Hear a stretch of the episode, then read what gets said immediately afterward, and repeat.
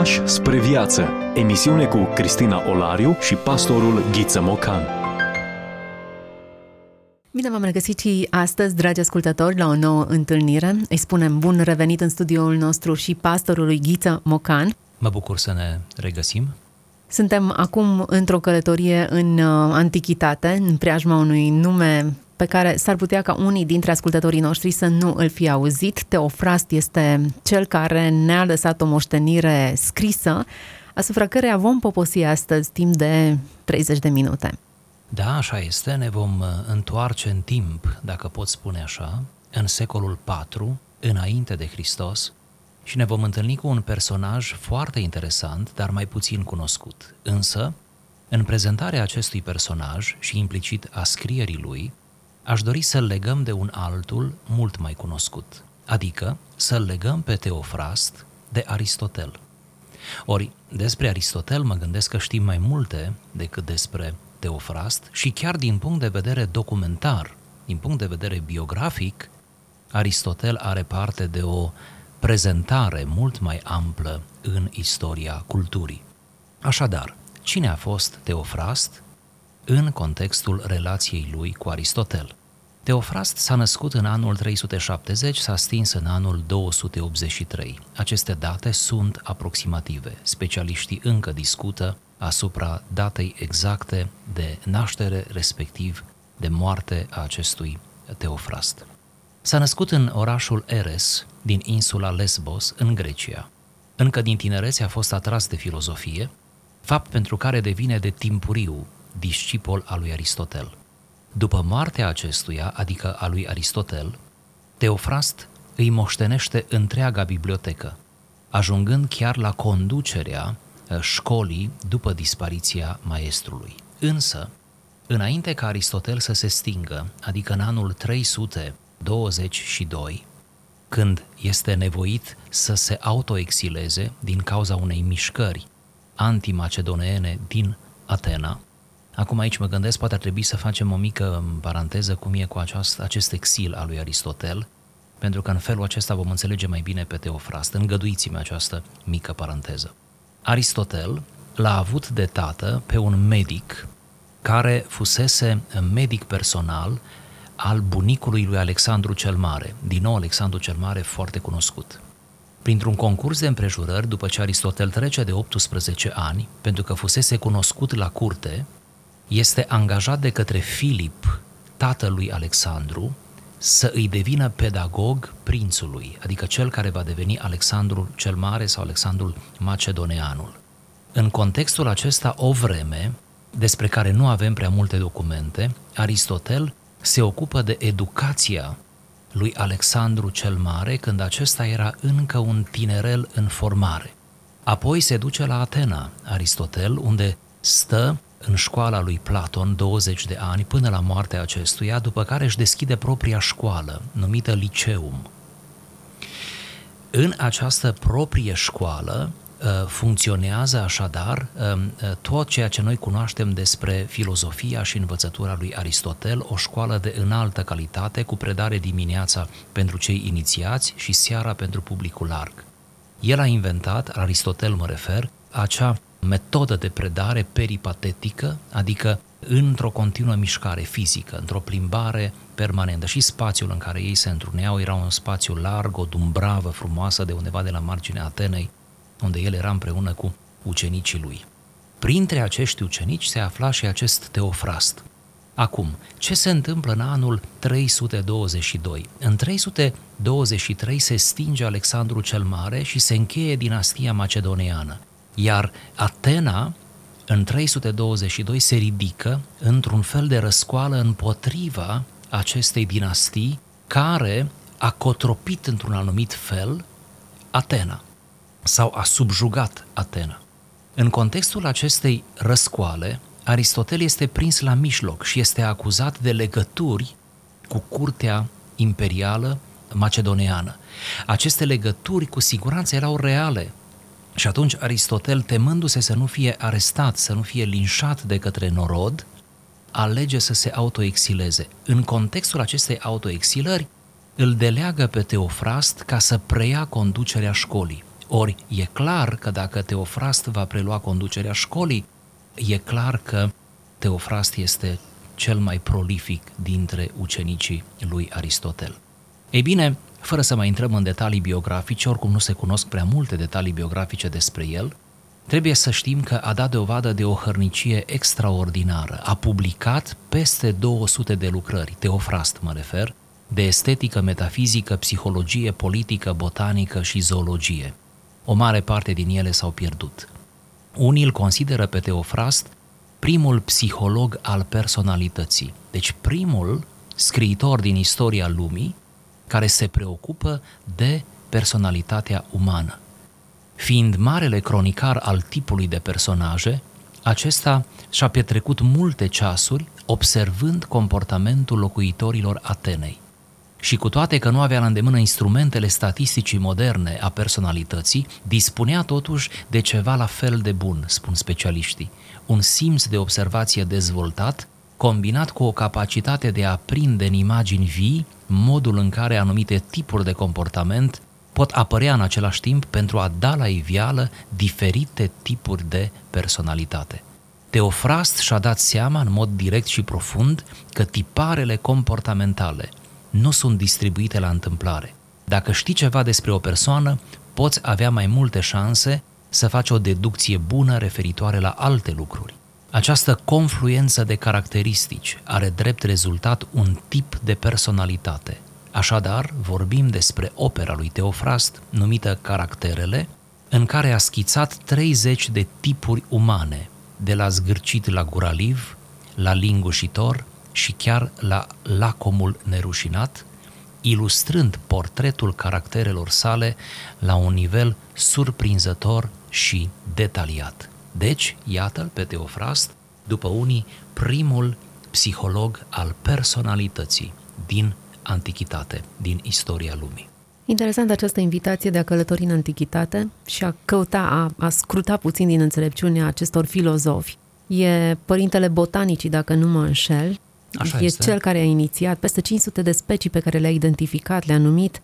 Într-un anumit sens, e eu știu, un urmaș al lui Solomon care la fel a elaborat mai multe studii în lumea vie și interesant cu această curiozitate legată de ce înseamnă viață pe Terra, i-a furnizat un bagaj atât de consistent de înțelepciune, din care încercăm și noi astăzi să învățăm câte ceva. Aș vrea să mai adaug ceva în legătură cu botanica, ba chiar cu zoologia. Toate aceste preocupări a lui Teofrast, să știți că au fost o continuare fericită a preocupărilor mentorului lui, adică lui Aristotel, care, potrivit unor dovezi istorice, se pare că a primit sprijinul real al lui Alexandru, devenit Alexandru cel Mare, care a dat ordin în toate regatele împărăției lui ca toți aceia care găsesc animale sau păsări sau dovezi despre anumite vietăți mai rare să obțină toate informațiile empirice posibile la acea vreme și să trimită rezultatul acestor studii la Aristotel, la Atena. Ba chiar se pare că Alexandru l-a subvenționat cel puțin odată cu o sumă frumoasă de bani pentru dezvoltarea anatomiei și zoologiei. Deci Teofrast preia cumva acest tezaur, această muncă, această pasiune pentru cunoașterea naturii de la Aristotel. Am vrut să fac această precizare ca nu cumva cineva să creadă că filozofia însemna doar vorbe. Pe vremea aceea nu însemna doar vorbe, ci însemna de altfel un fel de însumare a tuturor științelor, inclusiv științele legate de uh, univers, de fizică, de animale, viața omului, caracter, psihologie, etc. Da, așadar, era o muncă empirică, căuta dovezi, date factuale pe care le cumula și de-abia apoi le interpreta Sigur, și le punea... filozoful pe atunci era un om de știință, era întâi de toate un om de știință. De altfel, un filozof uh, mare în vremea aceea era în primul rând un bun matematician, un bun uh, geometru, era un bun cunoscător al, uh, al astrelor, al cerului, al geografiei și pur și simplu se preocupa cu dobândirea de cunoștințe multiple în diferite domenii ale cunoașterii. Frânturi de înțelepciune. Vorbim despre autori care nu au voie să fie uitați. Discuție cu pastorul Ghiță Mocan. Să trecem la acea analiza acestor tipuri de caractere. Dacă în lumea modernă noi mergem pe tipologii de temperament și am convenit oarecum că sunt patru linii majore, e bine, acest părinte al botanicii, al uh, psihologiei, așa cum l-ați uh, identificat, ne lasă numai puțin de 30 de tipuri de caracter. Așa este. Ne-am propus în această emisiune, dacă vom reuși, să survolăm cele 30 de tipuri de caracter. Țineți mereu cont în timp ce auziți aceste definiții că ele au fost scrise totuși în secolul IV înainte de Hristos. De atunci lucrurile au evoluat într-un anumit fel și știința a devenit un pic mai sistematică. Iar noi, ca să uh, putem vorbi despre fiecare, am ales doar definiția. Deci nu toată cartea, ci doar definiția pentru uh, aceste tipologii. Așadar, primul, vicleanul. Viclenia, privită în general, este umilința mincinoasă în faptă și vorbă.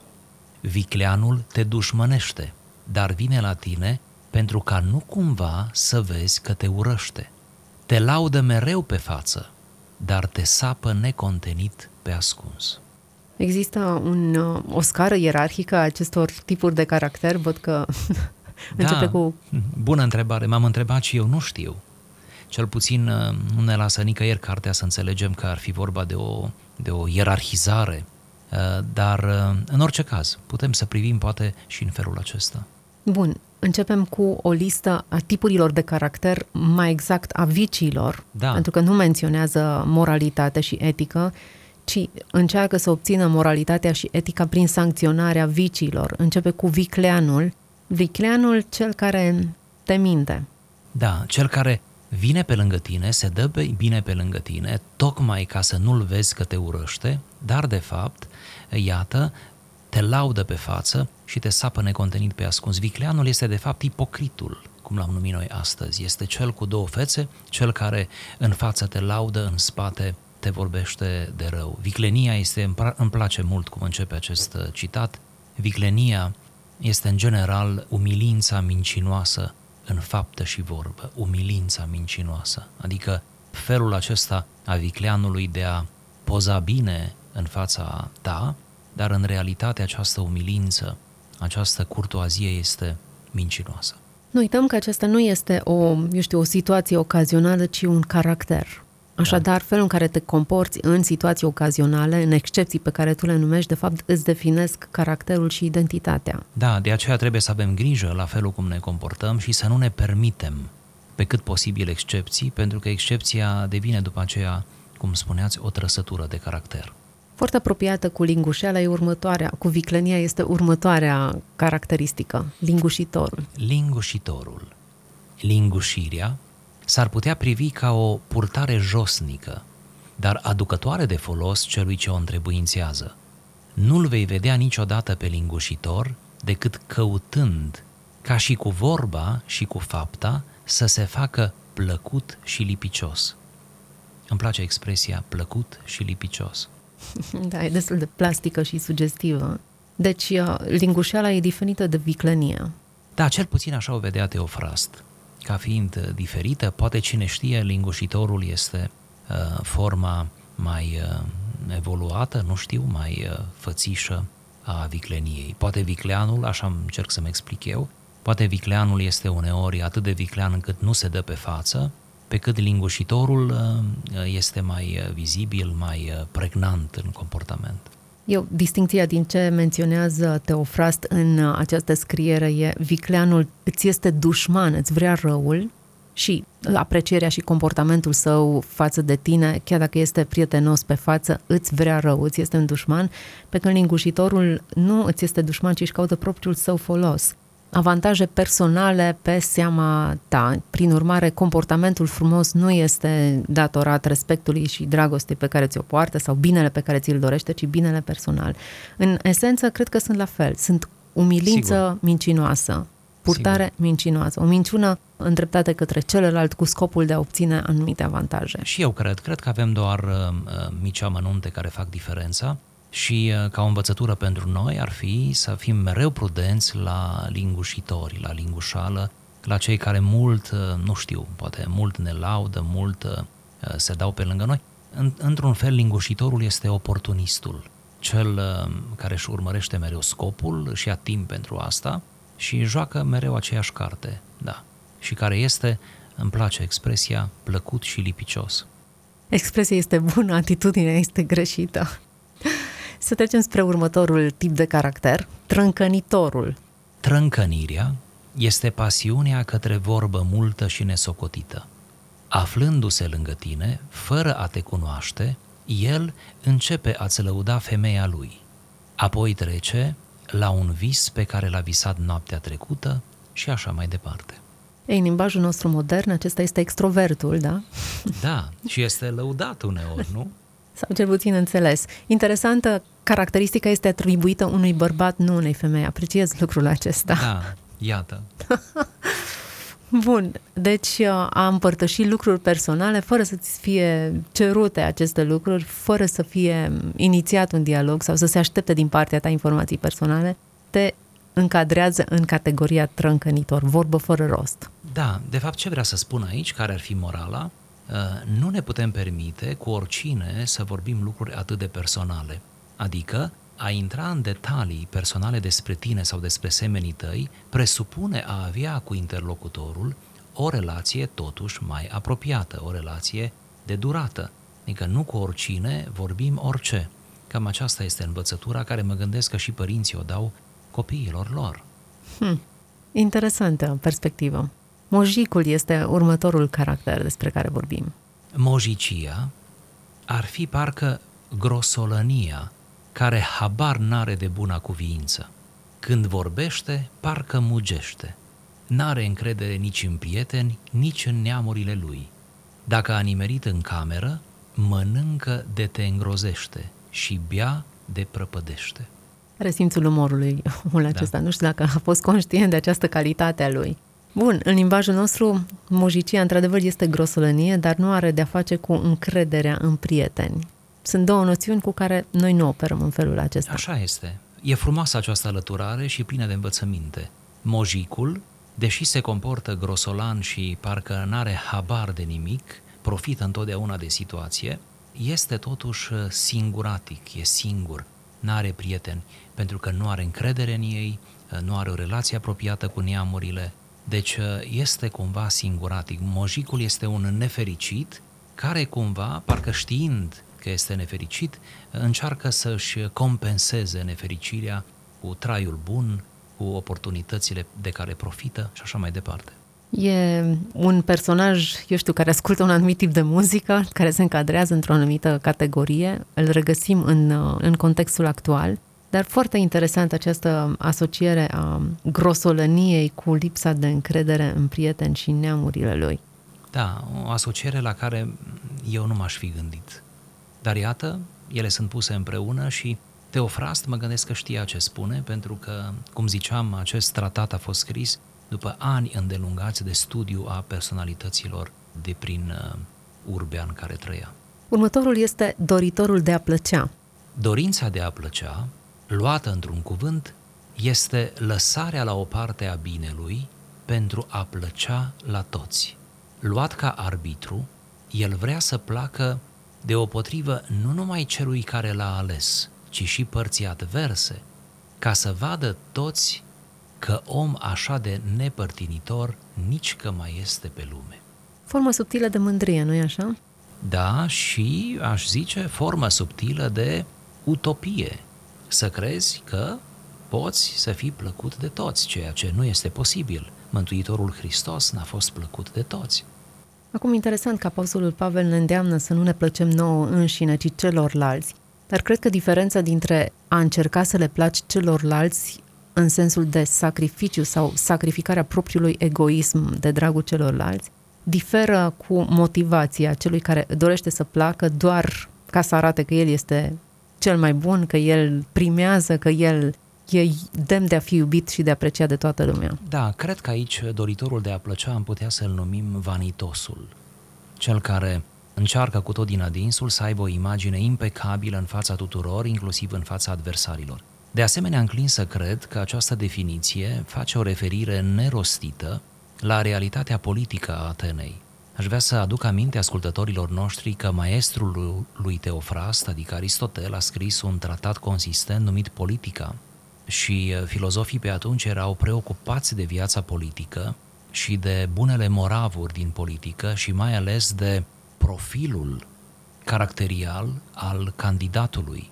Vă aduc aminte că în polisurile grecești era democrație, chiar era democrație și erau aleși uh, conducătorii de către cetățenii uh, respectivului oraș. Prin urmare, iată, ne aflăm într-o situație oarecum uh, similară cu situația în care noi trăim în vremurile acestea. Deci, doritorul de a plăcea este mai degrabă vanitosul, poate în primul rând politicianul, cel care încearcă să aibă o imagine impecabilă, o imagine bună și încearcă să-i convingă pe oameni, chiar manipulându-i, că el îi iubește. Este o falsă iubire a celui puternic pentru cel slab și poate nepriceput.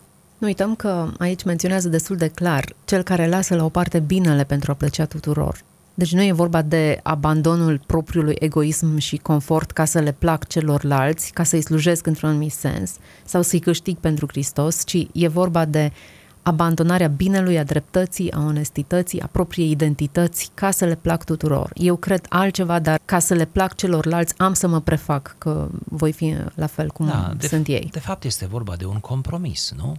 Acesta e compromisul. Să te calci pe tine în picioare, să te prostituezi din punct de vedere conceptual, tocmai ca să ai anumite avantaje de ordin politic, electoral, etc. Suntem ce consumăm. Hrănește-ți mintea cu adevărul ca să trăiești autentic. Asculți emisiunea Pași spre viață cu Cristina Olariu. Să trecem la următorul. Nerușinatul. Nerușinarea este nepăsarea totală. Vorba sau fapta rușinoasă. Ei bine, această calitate e foarte frecventă în ziua în care trăim. Sunt foarte puțini oamenii care se mai rușinează în mod real, autentic de ceva. Așa este. De altfel, la începuturile psihanalizei, și psihanaliza este considerată ca un fel de mamă a psihologiei moderne, părinții acestei științe, printre care cu precădere Freud, uh, spuneau că atunci când rușinea va dispărea, posibilitatea unei educații, a unei civilizații corecte va fi eșuată.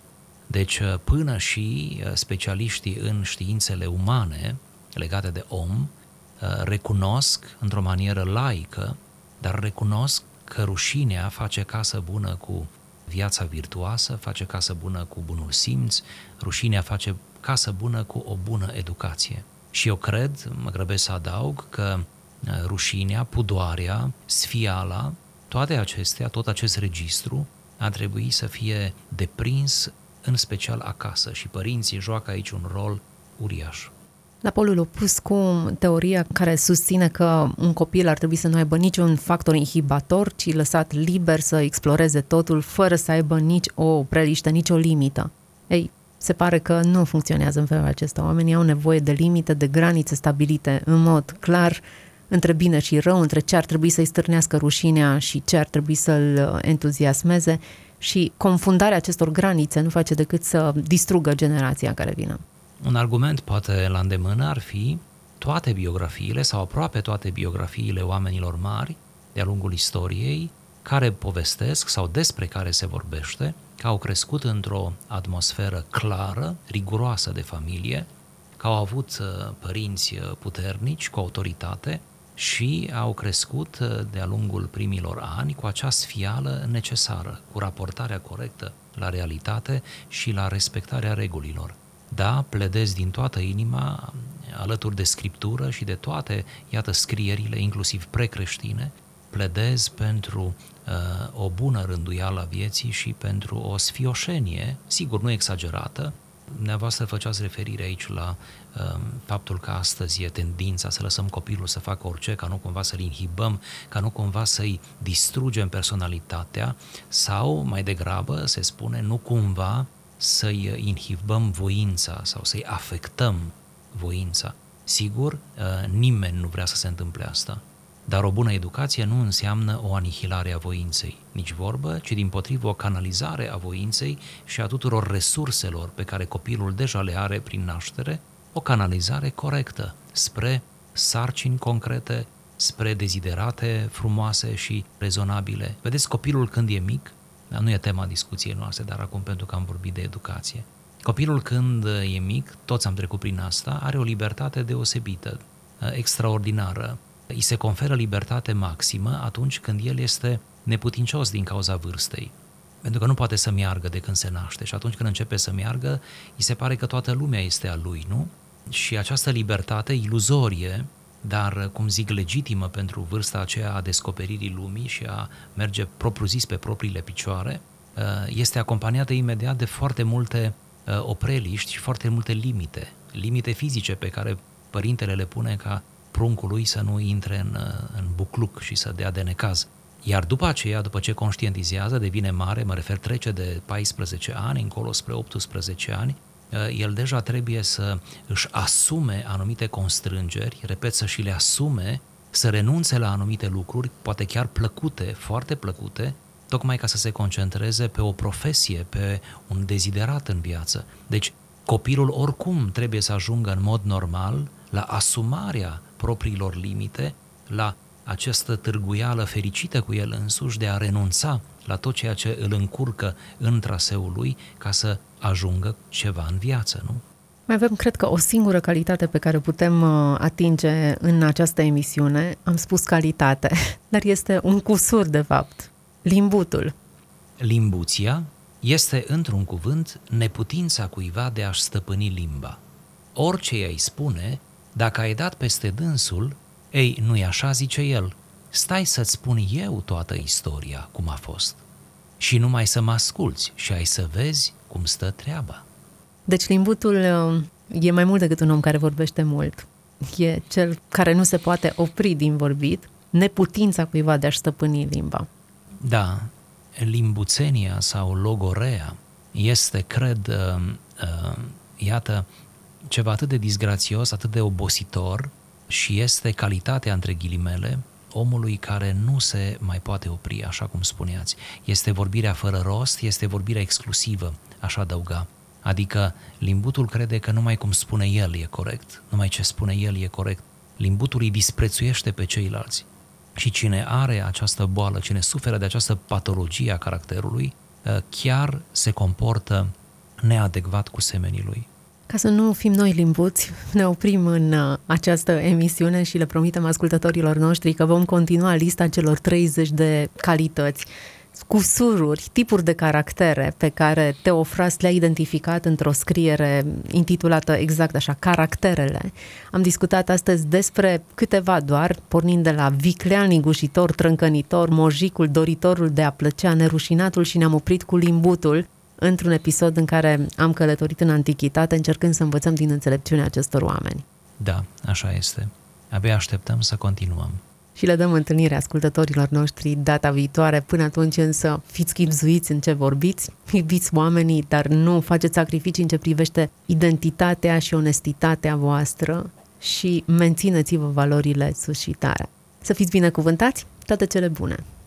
Ați ascultat emisiunea Pași spre viață cu Cristina Olariu și pastorul Ghiță Mocan.